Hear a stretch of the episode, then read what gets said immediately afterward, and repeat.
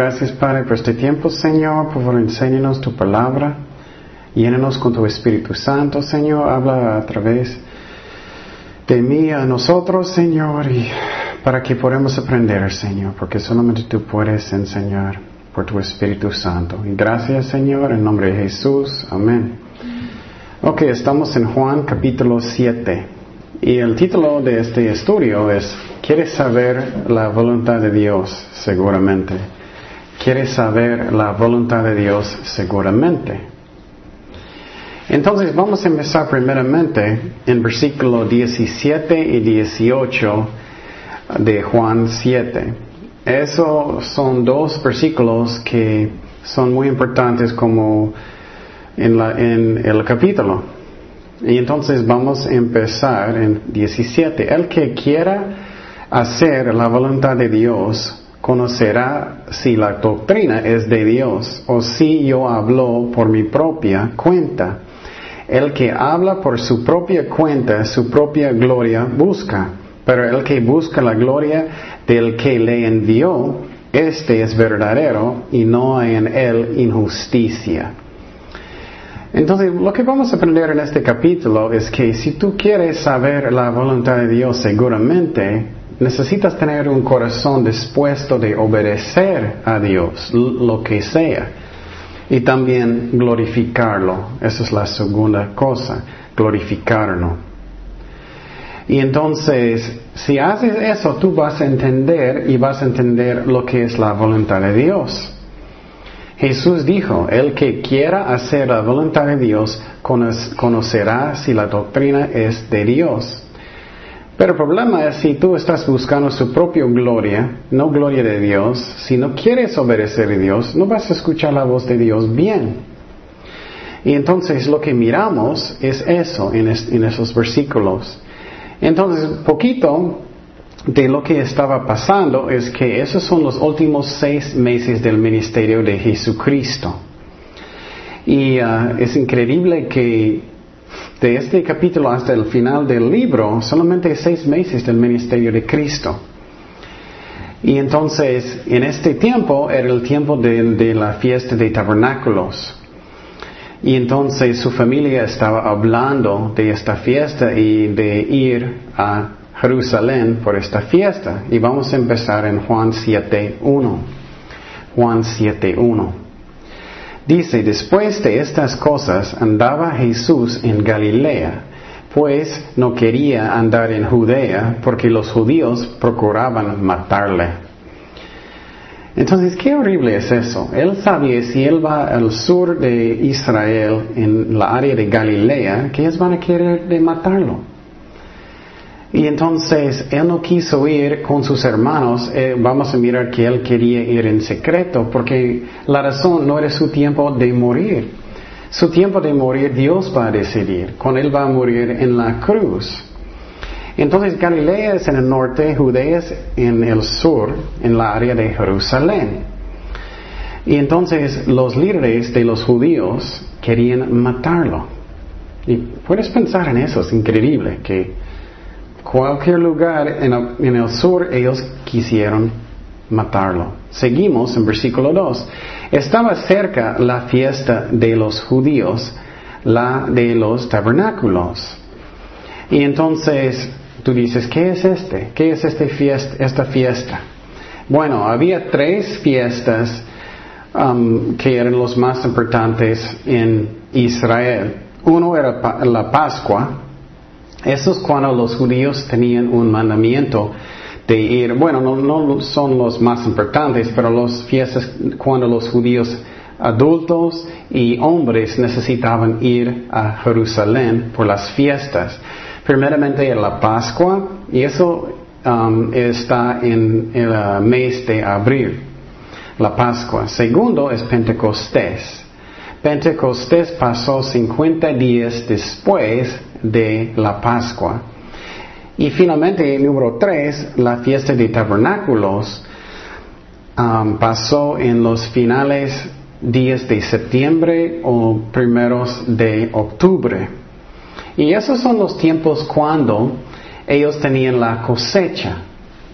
Y uh, um, ellos llevaron la cosecha para dar un parte a Dios, 10%, y según la ley. Y entonces, en esos tiempos también Dios dijo que ellos debían celebrarlo, esta fiesta, ellos debían salir de sus casas y edificar un chiquito como carpa que fue hecho de hojas de, palmas y de, también ramas y eso. Ellos debían dormir afuera por una semana y ellos podían mirar las estrellas arriba. Y entonces cuando ellos estaban afuera, ellos debían pensar cuando Dios era fiel con los judíos cuando ellos estaban en el desierto. ¿Recuerdas que los judíos estaban esclavos en Egipto? Dios rescató ellos de Egipto. Él sacó ellos y ellos estaban en el desierto por 40 años. No debía, no debía ser tan, tanto tiempo, pero ellos no creyeron, ellos no podían entrar en la tierra más rápido. Pero Dios era fiel con ellos cuando ellos estaban en el desierto. Dios siempre provió um, maná, que era como chiquito tipo de pan. Él dio aves para que ellos tenían algo de comer. También sus zapatos nunca, ellos necesitaban cambiarlos. 40 años. Creo que ellos posible olieron feo, pero duraron 40 años. y también Dios era fiel siempre. Él podía, eh, Dios dio una nube por día para guiarlos y un fuego en la noche. Y entonces, cuando ellos estaban dentro de esta casita chiquita que ellos hicieron, miraron las estrellas que fue hecho de, de palmas y de, uh, hojas y eso, ellos podían mirar las estrellas como los judíos que estaban en el desierto, que Dios siempre era fiel con ellos. Y eso era la fiesta donde los hermanos y Cristo estaban pensando de ir. Y vamos a mirar lo que dicen los hermanos de Cristo, versículo 3. Y le dieron sus hermanos, sal de aquí y vete a Judea, para que también tus discípulos vean las obras que haces porque ninguno que procura darse a conocer hace algo en secreto. Si estas cosas haces, manifiesta, manifiestate al mundo, porque ni aun sus hermanos creían en él. Entonces, lo que podemos mirar aquí es que los hermanos de Jesucristo estaban como presionándolo para ir a la fiesta, diciendo, tienes que ir, tienes que ir, haz tus milagros en frente de todos. Si tú dices que tú eres el Mesías, necesitas hacerlo en frente de todos. Y ellos son los hermanos de Jesucristo realmente, pero no eran hermanos completos, porque um, los papás de los hermanos de Cristo eran María y José.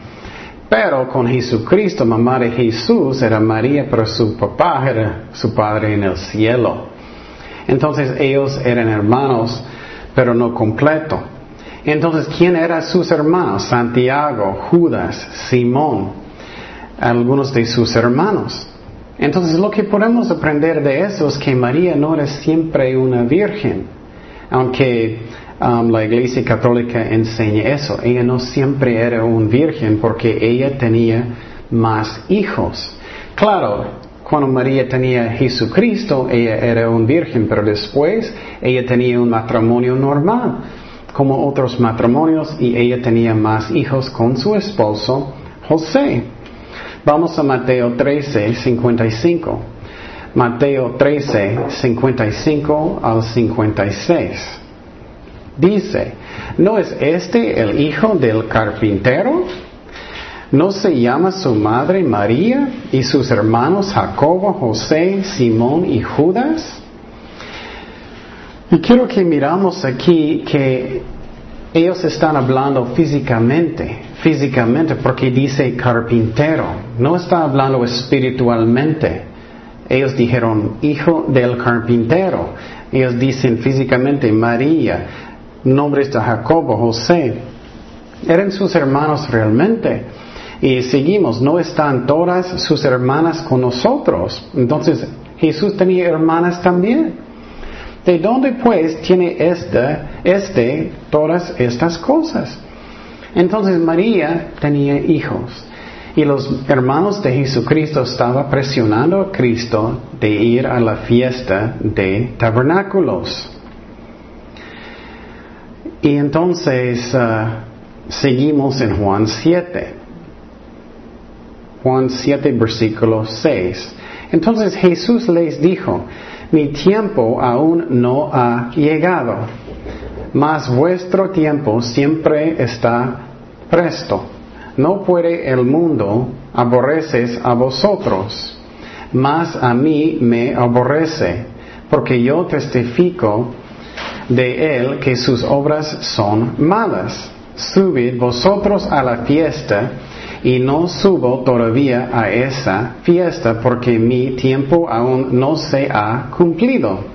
Y habiéndoles, y habiéndoles dicho esto, se quedó en Galilea. Y entonces lo que estamos mirando aquí es que Jesucristo está diciendo, no es mi tiempo. Y tú preguntas, ¿qué es mi tiempo? Esto es en Juan 7, versículo 6. Él dice, mi tiempo aún no ha llegado. Y tú dices, ¿qué es mi tiempo? ¿Qué es mi tiempo? Eso significa el tiempo cuando ellos van a matar a Jesucristo cuando ellos van a matar a Jesucristo. No era el tiempo de Dios. Dios siempre tiene su tiempo de hacer las cosas. Algunos maestros dicen que era el tiempo de revelar el Mesías, algunos maestros van a decirse el tiempo de ir a Jerusalén, no más, pero para mí era el tiempo, no era el tiempo de matarlo, porque dice aquí que los líderes religiosos querían matar a Jesucristo.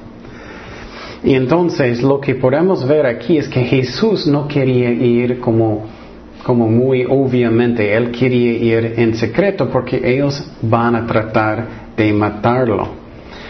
Y entonces eso es lo que él hizo. También dice aquí que, uh, que el mundo aborrece a Jesucristo. El mundo aborrece o odia a Jesucristo. Y tú preguntas, ¿qué es el mundo? Bueno, el mundo es lo que está bajo del control de Satanás y de la carne de hombre. Y, entonces las cosas malas que están en el mundo. El mundo, la parte que es mala, obviamente hay algunas cosas que no son malas que es el mundo. Por ejemplo, un sofá. no es malo, es solamente es un sofá. Entonces lo que está en el mundo es lo que bajo del control de Satanás y de la carne del hombre. Y Jesús dice que el mundo odia a Jesucristo. ¿Y qué es la razón? La razón es porque Jesucristo es bueno. Jesucristo es bueno. Y uh, entonces Jesucristo quedó en Galilea esperando, esperando el tiempo. Um, también pensamos en que el mundo odia a Jesucristo, um, podemos pensar en eso nosotros también. ¿Cuántos de nosotros cuando aceptamos a Jesucristo, más adelante nuestros amigos antes ya no quieren estar con nosotros? ¿eh? Ellos dicen, eh, quieres salir y tomar y hacer muchas malas cosas, buscar mujeres o lo que sea. Y ya ellos son, son muy fríos con nosotros muchas veces. Ellos cambian. Y esa es la razón porque el mundo ama el mundo, pero no ama a lo bueno. Eso puede pasar en familia también, es muy triste. A veces tus amigos son mejores que no son en la familia, pero que son cristianos. Porque el mundo le gusta lo malo. Entonces Jesús dijo eso, que el mundo odia a Él, pero no sus hermanos. ¿Por qué no odia a sus hermanos? Porque ellos todavía estaban en el mundo, todavía estaban en el mundo. Entonces Jesús estaba en un reino diferente, el reino de Dios. ¿Qué es el reino de Dios? Bueno, es donde la luz del reino de Dios está reinando, eso es gobernando. Y entonces y también la razón que ellos odian a Cristo o cristianos es porque um, estamos mostrando que ellos tienen, tienen pecado, ¿no? A veces solamente tú puedes estar un cristiano y personas no le gusta que estás porque sienten, ay, ellos van a decirme que soy culpable o no tengo libertad de pecar y ellos no le gustan. Y los hermanos de Cristo todavía estaban en el mundo y ellos no creyeron en Cristo todavía. Pero más adelante ellos van a creer en Cristo, es lo interesante. Seguimos en versículo 10. Dice Juan 7 días, pero después que sus hermanos habían subido, entonces él también subió a la fiesta, no abiertamente, eso es la clave, él fue escondido, sino como en secreto. Y eso no era porque él tenía tanto miedo, no era, era porque ellos quisieran matarlo, él no quería causar muchos problemas y, atraer, atención que no era para el Evangelio. Entonces él se fue después a la fiesta de tabernáculos. Él se fue después. Seguimos en versículo 11. Dice, y buscaban los judíos en la fiesta y decían, ¿dónde está aquel? Todos estaban buscando a Cristo y había gran murmullo acerca de él entre la multitud, pues unos decían, es bueno. Entonces ellos estaban discutiendo, él es bueno o no es bueno. Por eso imaginar muchos judíos, ellos estaban como eh, hablando, discutiendo. Pero otros decían, no, sino que engaña al pueblo, pero ninguno hablaba abiertamente de él por medio de los judíos. Por miedo de los judíos. Y entonces los, bueno, dice los judíos aquí significa los líderes religiosos. Entonces había la gente dividido, ellos estaban divididos. Algunos dijeron que Él es bueno, Él es bueno. Algunos dijeron, no, él, él engaña a la gente, Él engaña a la gente. Y lo que vamos a aprender también es qué es la razón. Algunos podían creer y algunos no podían creer. Hablamos mucho de eso en la mañana que vamos a mirar que la razón es porque ellos no quisieron obedecer a Dios y también ellos también solamente querían la gloria de, eh, para ellos mismos. Y entonces la gente, aunque algunos creyeron en Cristo, ellos no quisieron decir nada porque ellos tenían miedo que ellos van a, eh, a echarlos de la sinagoga. Eso es muy parecido de católicos. Ellos tienen mucho miedo. Ay, tengo miedo de salir de la iglesia católica porque si voy a salir yo no voy a ser salvado. Y es lo mismo con testigos de Jehová. Si no eres un miembro de los testigos de Jehová, su organización no está salvado. Pero la Biblia nunca dice que necesitas ser un miembro de una iglesia específica, católica, bautistas, lo que sea. Dice que tienes que seguir a Cristo, aceptar a Jesucristo como su Señor. Y entonces no necesitas ser un miembro de una específica iglesia. Y, algunas iglesias cristianas también dicen que tienes que ser un miembro de la iglesia. Eso también no viene en la Biblia. Puedes tenerlo, pero no está. Y algunas personas piensan, no, soy un miembro y tengo mi nombre y soy salvado. No significa nada. si nombre está, su nombre está escrito en la iglesia, bueno, no significa nada. si está escrito en el libro de Dios. Seguimos, ¿ah? sí. Vamos al versículo 14, dice, más a la mitad de la fiesta subió Jesús al templo y enseñaba. Entonces, a la mitad de la fiesta, la fiesta duraba siete días, una semana. Entonces, él subió al templo en medio de todos y él empezó de enseñar, posible eh, más o menos el tercer día de la fiesta.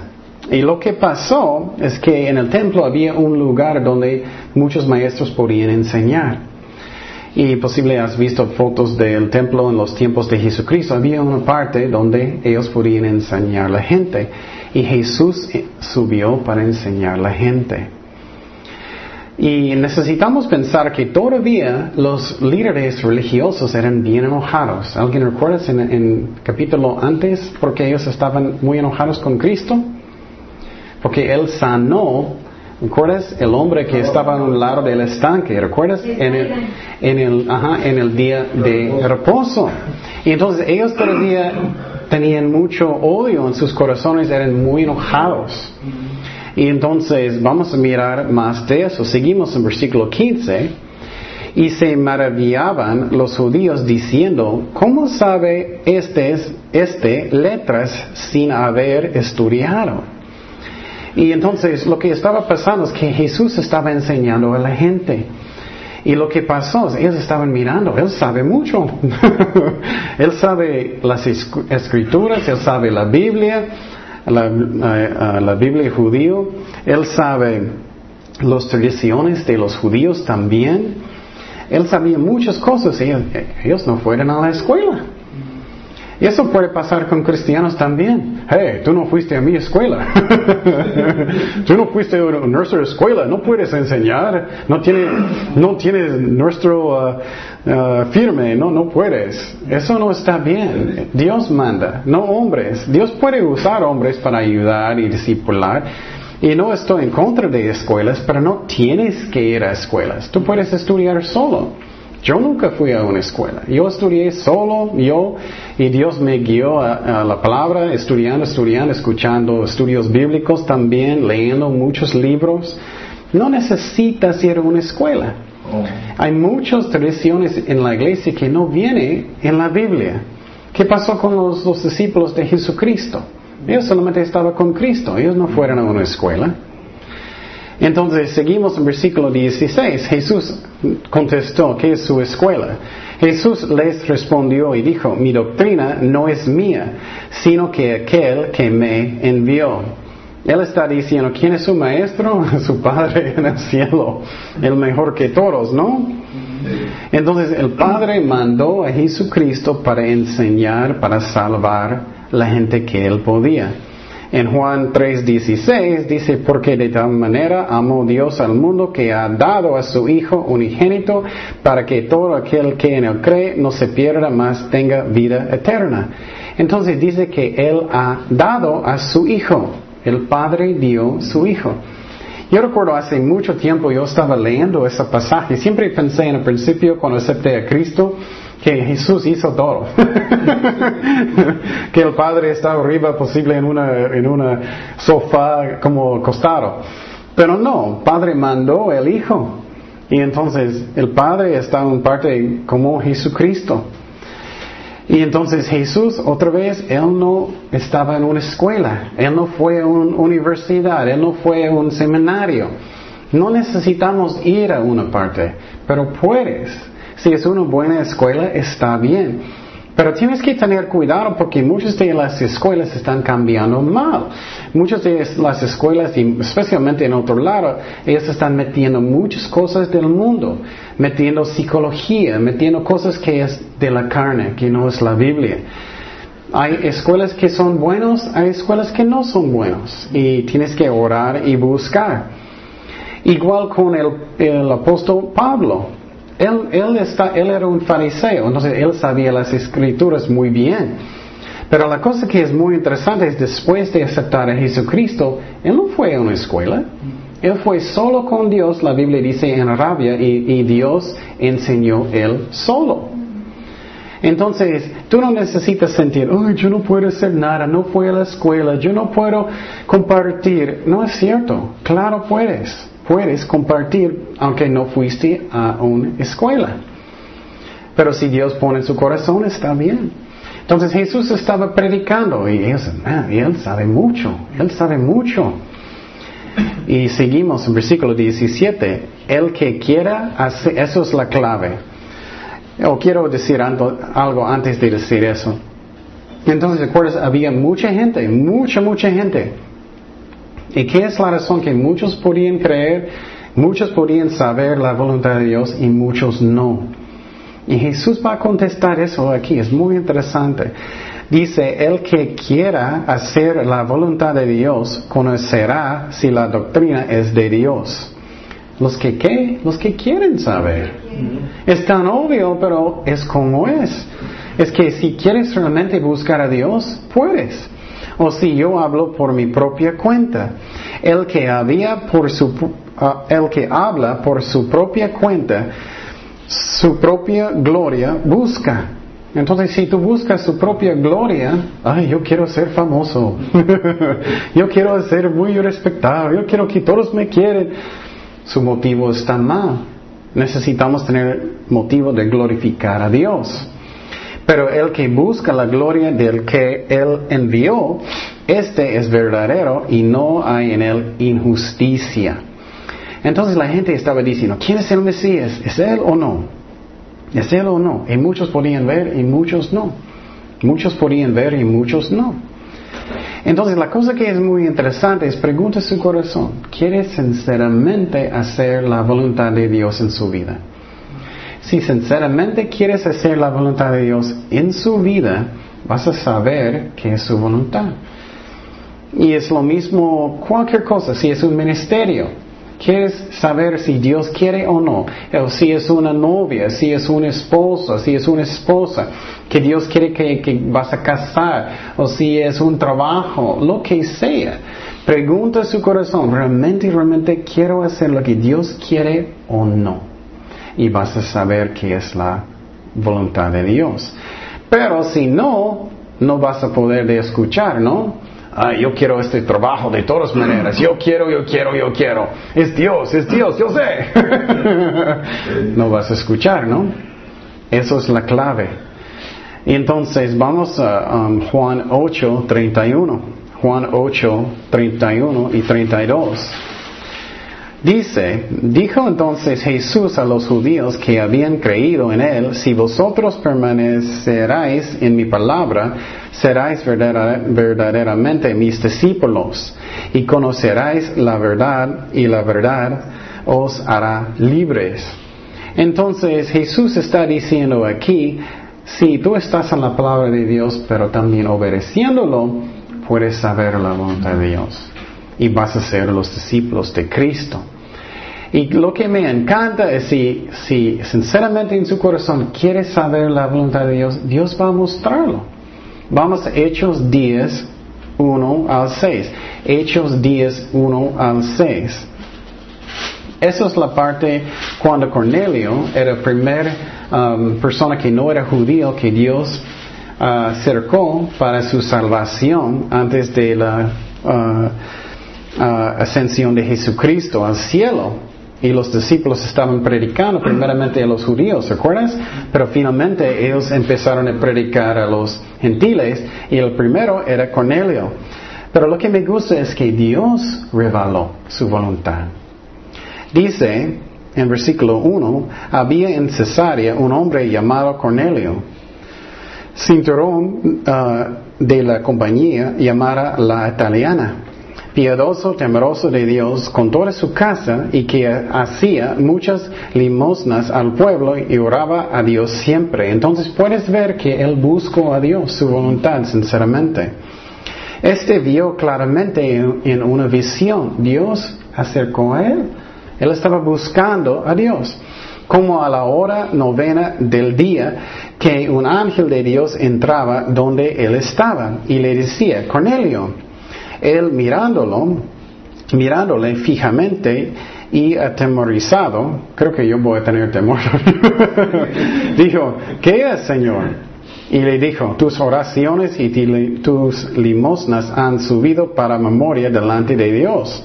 Envía pues ahora hombres a Jope y haz venir a Simón, el que tiene por sobrenombre Pedro este posa en casa desierto, Simón Curtidor, que tiene su casa junto al mar, él te dirá lo que es necesario que hagas. Y posible estás orando, Señor, ¿qué tú quieres? ¿Qué tú quieres? ¿Qué tú quieres? Y mira lo que pasó con Cornelio, me encanta. Dios mostró y Dios es fiel. Y muchas veces personas, ay, no puedo saber qué es la voluntad de Dios, no puedo, posible no quieres, estás así, Señor, muéstrame.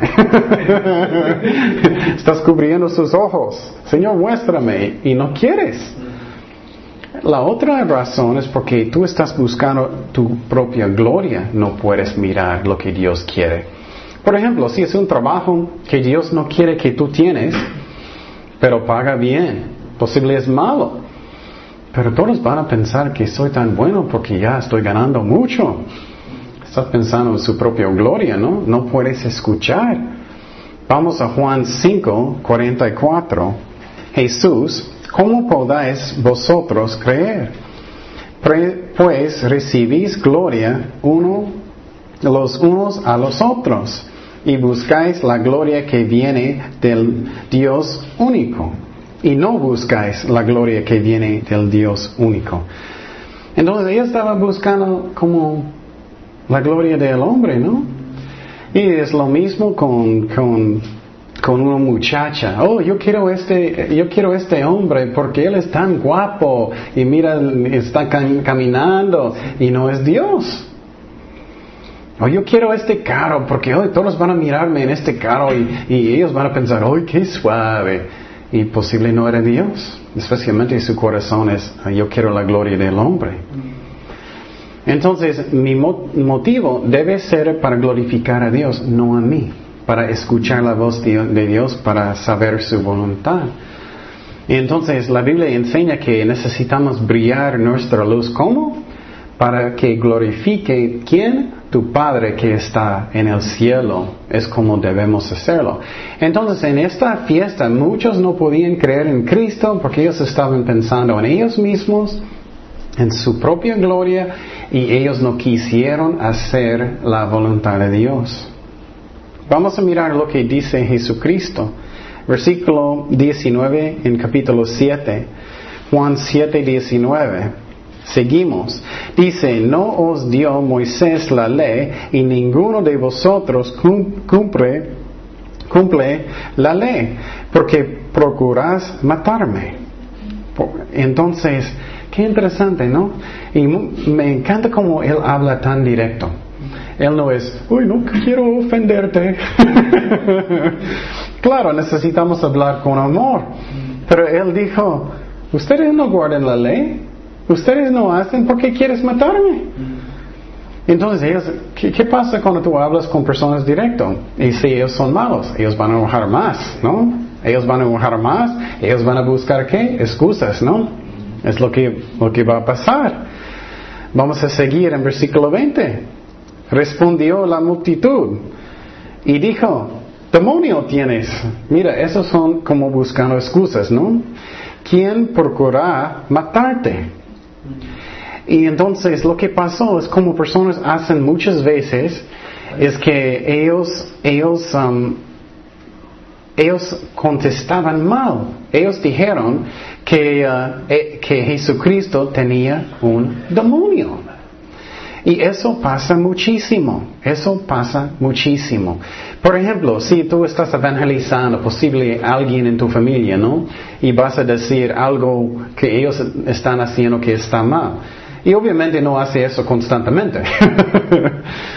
Pero, um, si tú estás evangelizando, compartiendo con alguien en su familia, ¿qué pasa muchas veces? Ellos van a decir, pero tú haces eso. tú haces eso. Es lo que la multitud está diciendo, ¿no? Tú tienes un demonio, Jesús. Qué triste, ¿no? Ellos estaban justificando sus acciones, justificando sus eh, acciones.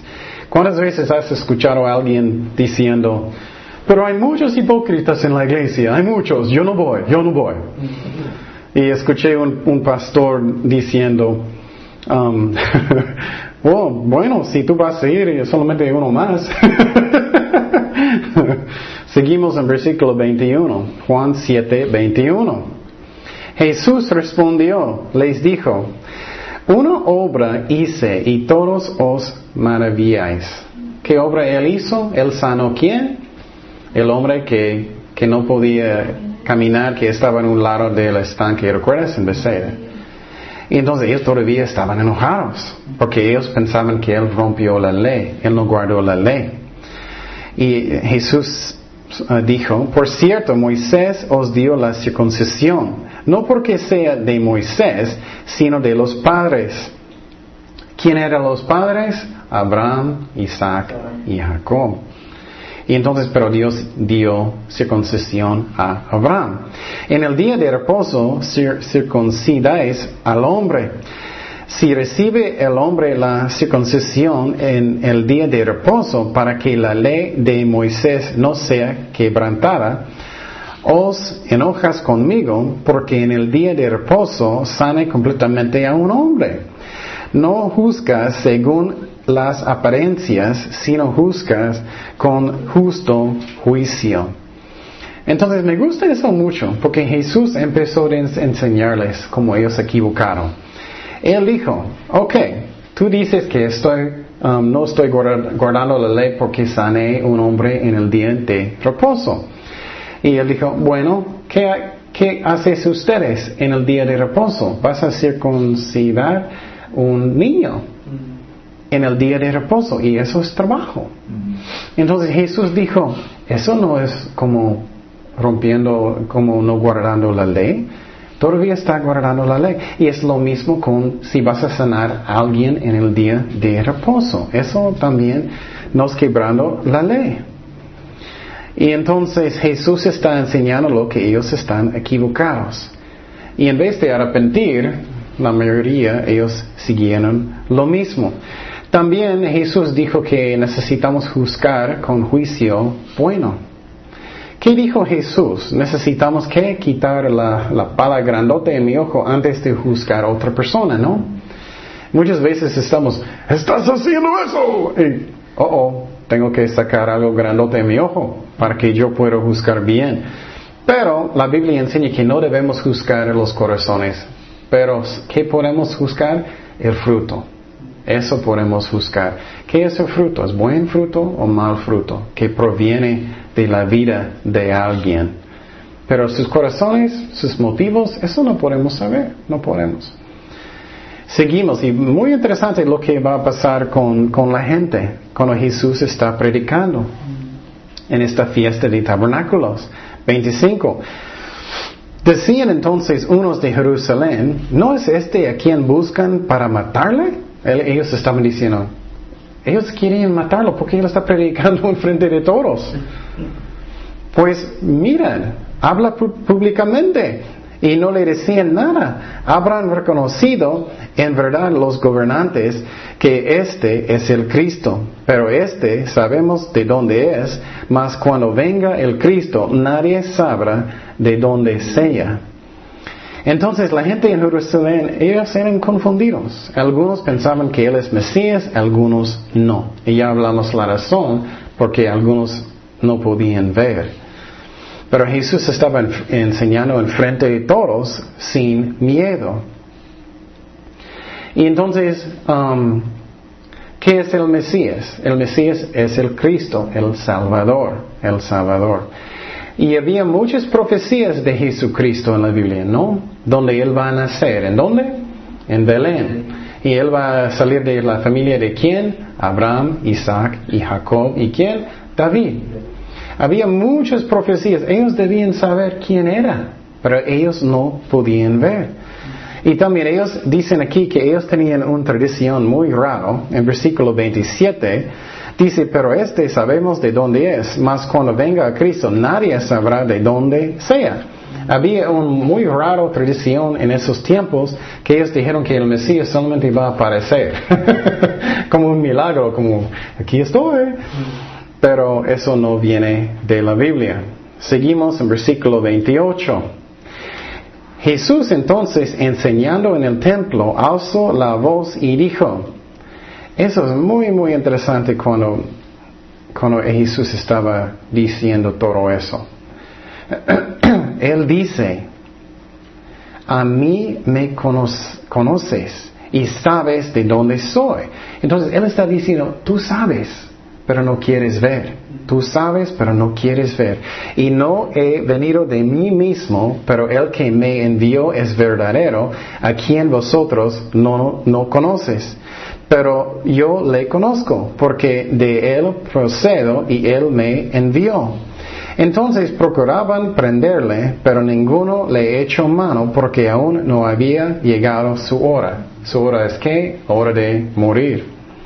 Y muchos de la multitud creyeron en él y decían, el Cristo cuando venga hará más señales que las que éste hace. Entonces, eso es a mí muy interesante. Ellos saben. Muchas veces estamos diciendo, um, oh Señor, muéstrales, muéstrales tu voluntad, muéstrales que ellos están pecando, muéstrales que ellos necesitan arrepentir, muéstrales que ellos necesitan entender el Evangelio. Yo no voy a decir nombres, pero nunca voy a olvidar que una vez yo pregunté a un amigo y dije, y dije, ¿tú sabes qué necesitas hacer para ser salvado? Él dijo el Evangelio exactamente, exactamente. Yo pensé que él estaba confundido antes, algo. No, él sabía, pero él no quiso. Él no quiso. Y Jesús está diciendo lo mismo. Tú sabes quién soy. Tú sabes, pero no quieres. No quieres. Ellos sabían que él venía de, eh, muchos sabían que él venía de uh, Belén. Y entonces, lo que quiero decir también es que muchas veces en la voluntad de Dios está enfrente de su cara, ¿no? Señor, ¿qué es tu voluntad? Y ya está aquí, ¿no? Pero no quieres verlo. Y Jesús está diciendo, ya tú sabes. Y muchas veces Dios está diciendo su voluntad y Dios está diciendo, ya sabes, no quieres ver. Y muy interesante en Proverbios, dice que sabiduría clama en las calles. Vamos primero de, uh, perdón, Proverbios 1, 20, 21. Proverbios capítulo 1, versículos 20 y 21. Eso es bien interesante. Dice Proverbios capítulo 1, versículo 20 y 21. La sabiduría clama en las calles. Muchas veces, no, no sé qué necesito hacer, no sé. Pero mira, dice que está clamando. Alza su voz en las plazas, claman los principales lugares de la reunión. reunión en las entradas de las puertas de la ciudad, dice sus razones. También dice que tienes que buscar sabiduría como tesoro, también. Pero el punto de este pasaje es muchas veces está enfrente de su cara. Y Dios está diciendo, tienes que hacer eso, lo que sea. Tienes que hacer eso, o necesitas cambiar esto en tu vida, lo que sea.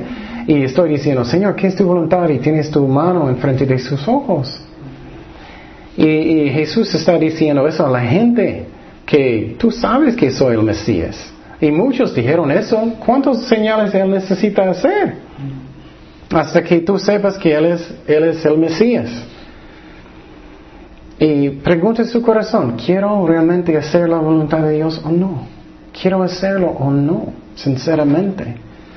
Y Jesús también dice aquí que Él conoce el Padre. Él conoce el Padre. ¿Recuerdas que, que uh, él dijo a Felipe, él dijo, el que me ha visto a mí ha visto al Padre. Y entonces Jesús es uno con el Padre. Dios mandó a Jesucristo. Seguimos en versículo 32.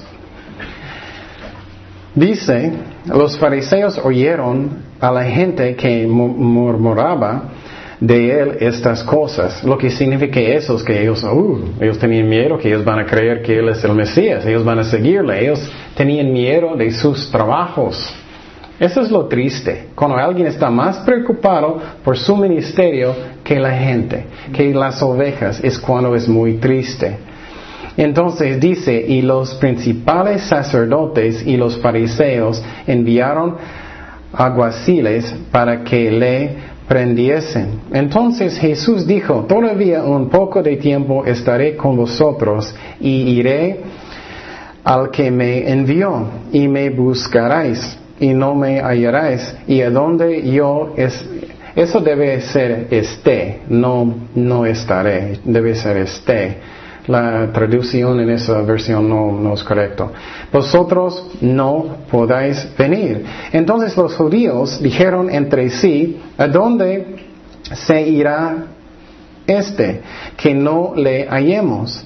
Se irá a los dispersos entre los griegos y enseñará a los griegos. ¿Qué significa que que dijo, me buscáis y no me hallaréis, y a donde yo esté, vosotros no podéis venir. Entonces los fariseos estaban escuchando a la gente, uy, ellos van a escuchar y creer en Jesucristo, debemos hacer algo, debemos hacer algo. Ellos estaban preocupados por sus trabajos, por sus ministerios. Y lo que ellos hicieron es, ellos mandaron la policía judío para, para um, arrestarlos eh, y agarrarlos. Y entonces, a Jesucristo, perdón, a Él. Y entonces, uh, tú dices, pero los romanos estaban encargados. O bueno, ellos permitieron un chiquito policía judía en esos tiempos. Y los uh, fariseos mandaban ellos para sacar Cristo a la cárcel. Es lo que ellos quisieron hacer. Y entonces Jesús dijo algo muy interesante. Él dijo, y, donde yo esté, vosotros no podáis. Eso es muy interesante. Si lo ves en el griego, Jesús dijo, donde yo soy, no puedes ir. Como presente. Es muy interesante. Porque Él dijo, yo soy. Porque Él es que Él dijo, yo soy. Vamos, a, Él es el Dios eterno. Aunque él, aunque él está hablando del futuro, Él dijo, yo soy. Juan 8, 56 y 58. Juan 8, 56 y 58. Vamos a mirar eso semana próxima también. Abraham, vuestro padre, se gozó de que había de ver mi día y lo vio y se gozó. Entonces le dijeron los judíos, aún no tienes 50 años y has visto Abraham. Jesús les dijo, de cierto, de cierto os digo, antes que Abraham fuese, que yo soy. Y entonces siempre Dios está en el presente, Él está en el pasado, Él está ahora, Él está en el futuro. Y es muy, yo no puedo entender eso con mi chiquito cabeza, no puedo. Pero Jesús está en todo. Y Jesús está diciendo a la gente, yo voy a mi Padre. Yo voy, pero ustedes no pueden ir. Y también eso es triste porque Él sabe que muchos de ellos no van a aceptar al Mesías. Y ellos estaban confundidos. Ellos estaban pensando, oh, Él va a los gentiles para enseñar a ellos. ¿Dónde Él va a ir? Seguimos en versículo 37. Esa es la parte muy bonita. En el último y gran día de la fiesta de los tabernáculos, Jesús se puso en pie y alzó la voz diciendo, si alguno tiene sed, venga a mí y beba. El que cree en mí, mire, el que, los que quieren.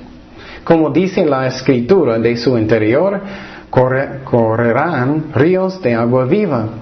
Esto dijo del Espíritu que habían de recibir los que creyesen en Él, pues aún no había venido el Espíritu Santo, porque Jesús no había sido aún glorificado. Entonces, el último día de, la fiesta de tabernáculos, Jesús levantó y él gritó eso en frente de la multitud. Había un montón de gente. Y tú dices, ¿qué pasó? ¿Qué pasó? Durante este tiempo de la fiesta de tabernáculos, cada día lo que pasó es que los sacerdotes, ellos um, tomaban um, grandes jarras para llenar con agua. Ellos bajaron a un, eh, estanque de Silón, Silón y llenaron y ellos subieron otra vez cantando canciones de Hillel. Él era un rabbi en esos tiempos. Y entonces ellos estaban cantando y entonces lo que pasó, ellos van a derramar el agua para que ellos van a recordar cuando los judíos estaban en el desierto que Jesús provió agua. Cuando, él cuando Dios dijo a Moisés de golpear la piedra, ¿recuerdas eso? ¿Y qué salió? Agua. Entonces Jesús estaba gritando, los que tienen sed pueden venir a mí. Y creo que la gente estaba pensando, ok, tú vas a darme agua. Pero Dios estaba hablando de agua viva espiritualmente. Jesús estaba gritando. Y él estaba mirando a la gente, ellos estaban muriendo de, de sed espiritual. Y eso es algo muy triste. En muchas iglesias es como es con la gente. La gente está muriendo de sed espiritual, ¿no? el, el, maestro, el pastor no enseña la Biblia, no enséñalo. Y, muchas veces son solamente bromas, solamente historias de su vida o algo. Eso no debe ser. Estamos aquí de, de escuchar de Dios, ¿no? No importa yo. bueno, yo nací en... no, no importa. Estamos aquí para aprender de Dios. Y Jesús está diciendo, los que tienen sed pueden venir. Y también Él dijo algo muy bonito. Él dijo que uh, si cree, el, que cree en mí, como dice la escritura, de su interior, correrán ríos de agua viva. ¿Qué significa eso? Él está hablando del bautismo del Espíritu Santo. Rápidamente voy a explicar poquito cómo trabaja el Espíritu Santo. Antes de aceptar a Jesucristo, el Espíritu Santo estaba conmigo. En griego es la palabra para. ¿Alguien recuerda? La palabra para. Él estaba conmigo. Él estaba diciendo, Ken, necesitas arrepentir, necesitas quitar la cerveza, necesitas arrepentir de lo que estás haciendo. Él estaba conmigo. Dice, y después de eso, cuando acepté a Cristo, Él entró en mi corazón y Él estaba, ¿qué? Adentro de mí. En griego es la palabra en, E-N. Vamos a Juan 14, 17. Es muy interesante. Jesús habla de eso. Juan 14, 17. Juan 14, 17. Dice, el Espíritu de verdad al cual el mundo no puede recibir porque no le ve ni le conoce, pero vosotros le conocéis porque mora que con vosotros. El Espíritu Santo que antes de estar a Cristo estaba conmigo y estará que en vosotros, adentro de mí. Pero tú dices, ok, ¿qué es el tercero? Es que Él va a venir sobre mí, sobre mí. La palabra en griego es epi, E-P-I. Vamos a Lucas 24, 49. ¿Qué pasó en el día de Pentecostés? Ellos estaban, ¿qué? Esperando, ¿recuerdas? Arriba. ¿Y qué pasó? El Espíritu Santo vino fuertemente sobre los discípulos, ¿recuerdas? Con fuego. Eso es tercera relación que tenemos con el Espíritu Santo como cristianos. Dice Lucas 24, 49, He aquí, y yo enviaré la promesa de mi Padre que sobre vosotros. Pero quedaos vosotros en la ciudad de Jerusalén hasta que seáis investidos de poder desde lo alto. Entonces el bautismo del Espíritu Santo está recibido por qué? Por fe, no por obras, es un don. Y si no has recibido el Espíritu Santo, el bautismo, solamente puedes orar solo en su casa si quieres. Señor, te pido por tu bautismo del Espíritu Santo, Santo, que Él va a venir sobre mí con poder, para que fluyan ríos de agua viva de mí. Y eso es lo que pasó conmigo, es que finalmente escuché esta doctrina y oré, y eso pasó conmigo. El Espíritu Santo vino sobre mí y, no siempre vas a sentir algo, yo sí. Por dos días yo sentía como gozo y amor y era increíble. Pero algunas personas van a decir, no, no sentí nada. Bueno, está bien, es por fe, no es por emociones. Seguimos en versículo 40 de Jesús hablando.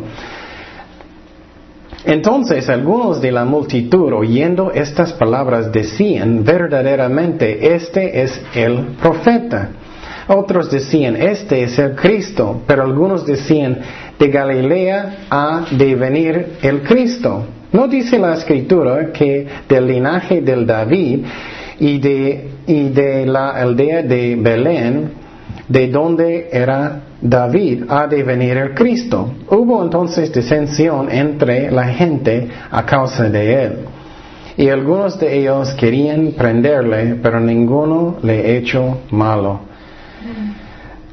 hecho mano, perdón, ninguno le hecho mano. Y eso en una manera es triste, ¿no? Eso pasa, eh, pasa en familias. Mm, es que Cristo causa división, pero no es la, no es ah, la culpa de Cristo, es la culpa de pecado. Muchas veces personas en su familia ya no van a querer de estar contigo, hablar contigo, pero porque tú aceptaste a Cristo. Entonces ellos dijeron algo muy interesante. Ellos dijeron, Él es el, el profeta, Él es. Había, algo muy interesante es que los judíos están todavía buscando, los que no aceptaron a Cristo, el Mesías. Hay una profecía principal que ellos miran, que es en Deuterónimo 18, 18. 18, 18. Dice, profeta les levantaré de el medio de sus hermanos. Entonces ellos, van ellos piensan que va a ser un hombre, solamente ellos no piensan que él va a ser Dios hoy en día. Pero hay muchas otras profecías que muestran que él va a ser Dios. Dice, como tú, y pondré mis palabras en su boca, y él les hablará todo lo que yo le mandaré. Y entonces, algo que es muy interesante es que Jesús nunca estaba diciendo, yo soy el Mesías, yo, yo, yo, yo nací en Belén, mi, mi línea es de David. Él nunca, él era tranquilo, él siempre dejó sus obras mostrar quién era él. Él nunca tenía miedo, él no quería, nunca necesitaba forzar las cosas, pero la gente estaba pensando, ¿él es el Mesías o no? ¿Él es o no? Seguimos el versículo 45. Los uh, aguaciles vinieron a los principales sacerdotes y los fariseos y estos les dijeron, ¿por qué no les habéis traído? La policía no quisieron. Ellos no quisieron. ¿Por qué? Los aguaciles respondieron, jamás hombre alguno ha hablado como este hombre. Entonces, ¿cómo puede, tan obvio puede ser? Él estaba levantando personas de los muertos, él estaba sanando personas, él estaba enseñando como nadie. Y también la otra cosa que es interesante es, ¿quién era el último profeta en, el Antiguo Testamento? Malaquías, ¿no? Antiguo Testamento. Malaquías, ¿no? ¿Y cuánto tiempo entre Malaquías y Juan el Bautista y Jesucristo? 400 años. Ellos no, tenían ni un profeta, ni un milagro, nada en 400 años en la Biblia dice. Que, porque no tenemos nada, ni un profeta escribió nada en esos tiempos. Entonces, de repente, Juan el Bautista entró diciendo, tienes que arrepentir. Y Jesús empezó a enseñar y levantar los muertos y sanar y hacer tantas cosas. ¿Cómo puede ser más obvio, no? Y ellos están diciendo, ¿Él es el Mesías o no? y eso es con nosotros muchas veces, ¿no? ¿Qué es tu voluntad, Señor? ¿Qué es? Y Jesús está diciendo, ya te dije, tienes que tener un corazón que quiere obedecer. Entonces los líderes, ellos religiosos, ellos mandaron la policía, pero ellos no quisieron, porque ellos podían ver que nadie habla como él, como Dios. seguimos. Entonces los fariseos les respondieron, ¿también vosotros habéis sido engañados? ¿Acaso ha creído en él alguno de los gobernantes de, o de los fariseos? Mas esta gente que no sabe la ley, maldita es. Mira qué triste los fariseos, ¿no? Él está diciendo, oh, esta gente son tontos, ellos no saben nada, nosotros sabemos todo. Eso es una mala actitud también en algunas iglesias. Oh, yo sé todo, el pastor, el maestro, la gente no puede aprender nada. Eso no es cierto. Todos nosotros podemos estudiar la Biblia y entender la Biblia. No es algo que no es posible, claro que sí es. Y ellos están como actuando como la gente son tontos y solamente ellos saben. Eso está mal. Y entonces, pero mira, eso me gusta. Nicodemo, recuerdas él, ¿no? Nicodemo, él va a actuar como su uh, abogado de Jesucristo. Él, él dijo en versículo 50, les dijo Nicodemo, el que vino a él de noche, el cual, el cual, era uno de ellos, fariseos, ¿busca acaso nuestra ley a un hombre si primero no le oye? y sabe lo que ha hecho. Respondieron y le dijeron, ¿eres tú también Galileo? Mira, ellos están como insultándolo. No, tú eres también de Galileo, estás engañado. escudriña y ve que de Galilea nunca se ha levantado profeta. Cada uno se fue a su casa.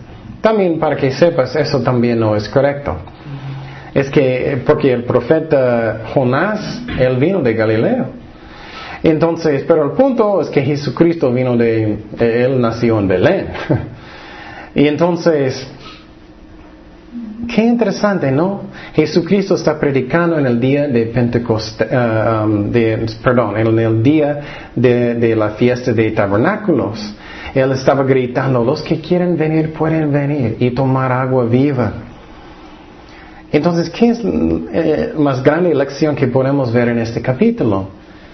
Tú puedes saber la voluntad de Dios si quieres saber la voluntad de Dios, sinceramente. Muchas veces somos engañados, ¿no? Señor, sí, yo quiero hacer, tu voluntad con todo mi corazón, yo quiero, yo quiero, yo quiero. Y Dios te habla algo, necesitas perdonar. Oh, eso no era Dios, no era Dios. Uh, necesitas evangelizar tu vecino. Oh, eso no era Dios, no era Dios. No, no, no, no, no. Entonces necesitamos buscar en mi corazón, quiero realmente buscar lo que Dios quiere que haga. Quiero obedecer lo, profundo de mi corazón. Segundo, quiero realmente glorificar a Dios. O quiero glorificar solamente a mí. Y vas a saber la voluntad de Dios.